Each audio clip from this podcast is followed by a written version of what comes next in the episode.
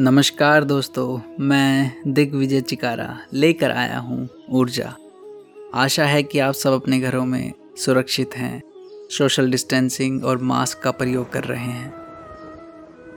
ऊर्जा में आज, अहंकार और संस्कार। अहंकार स्वयं को दूसरों से श्रेष्ठ मानने के कारण उत्पन्न हुआ एक व्यवहार है। यह एक ऐसा मनोविकार है जिसमें मनुष्य को ना तो अपनी त्रुटियाँ दिखाई देती हैं और न दूसरों की अच्छी बातें। शांति का शत्रु है अहंकार। जब अहंकार बलवान हो जाता है, तब वह मनुष्य की चेतना को अंधेरे की परत की तरह घेरने लगता है।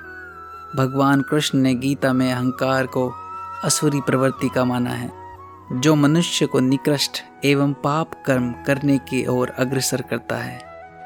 जिस प्रकार नींबू की एक बूंद बहुत सारे दूध को बर्बाद कर देती है उसी प्रकार मनुष्य का अहंकार अच्छे से अच्छे संबंधों को भी बर्बाद कर देता है। मनुष्य के जीवन में उन्नति की सबसे बड़ी बाधा अहंकार को माना गया है। अहंकारी मनुष्य परिवार और समाज को अधोगति की ओर ले जाता है। इसके विपरीत संस्कार मनुष्य को पुनीत बनाने की प्रक्रिया है। श्रेष्ठ संस्कार हमें मन, वचन, कर्म से पवित्रता की ओर ले जाते हैं। ये हमारे मानसिक धरातल को दिव्य प्रवृत्तियों से अलंकृत करते हैं।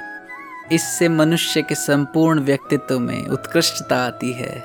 श्रेष्ठ संस्कारों से ही मनुष्य परिवार और समाज में यश एवं प्रतिष्ठा प्राप्त करता है। हमारे शास्त्रों में श्रेष्ठ संस्कारों को मनुष्य की सर्वोपरि धरोहर कहा गया है। इस धरोहर को सहजना आवश्यक है। अहंकार मनुष्य की मानसिक एकाग्रता एवं संतुलन को भंग कर देता है। अहंकारी व्यक्ति सदैव अशांत ही रहता है। वहीं संस्कार हमारे अंतकरण को दिव्य गुणों से विभूषित करते हैं। संस्कार हमें ईश्वरीय मार्ग की ओर अग्रसर करते हैं। रावण, कंस, सिकंदर, इन सब के अहंकार की प्राणति दयनीय मृत्यु के रूप में हुई। संस्कार हमारी शारीरिक, मानसिक और आध्यात्मिक उन्नति का आधार स्तंभ है। ये मनुष्य को सदा ही पुण्य कर्मों की ओर प्रवृत्त करते हैं। हमारी स्वर्णिम वैदिक संस्कृति श्रेष्ठ संस्कारों पर ही अवलंबित है। दीप चंद भारद्वाज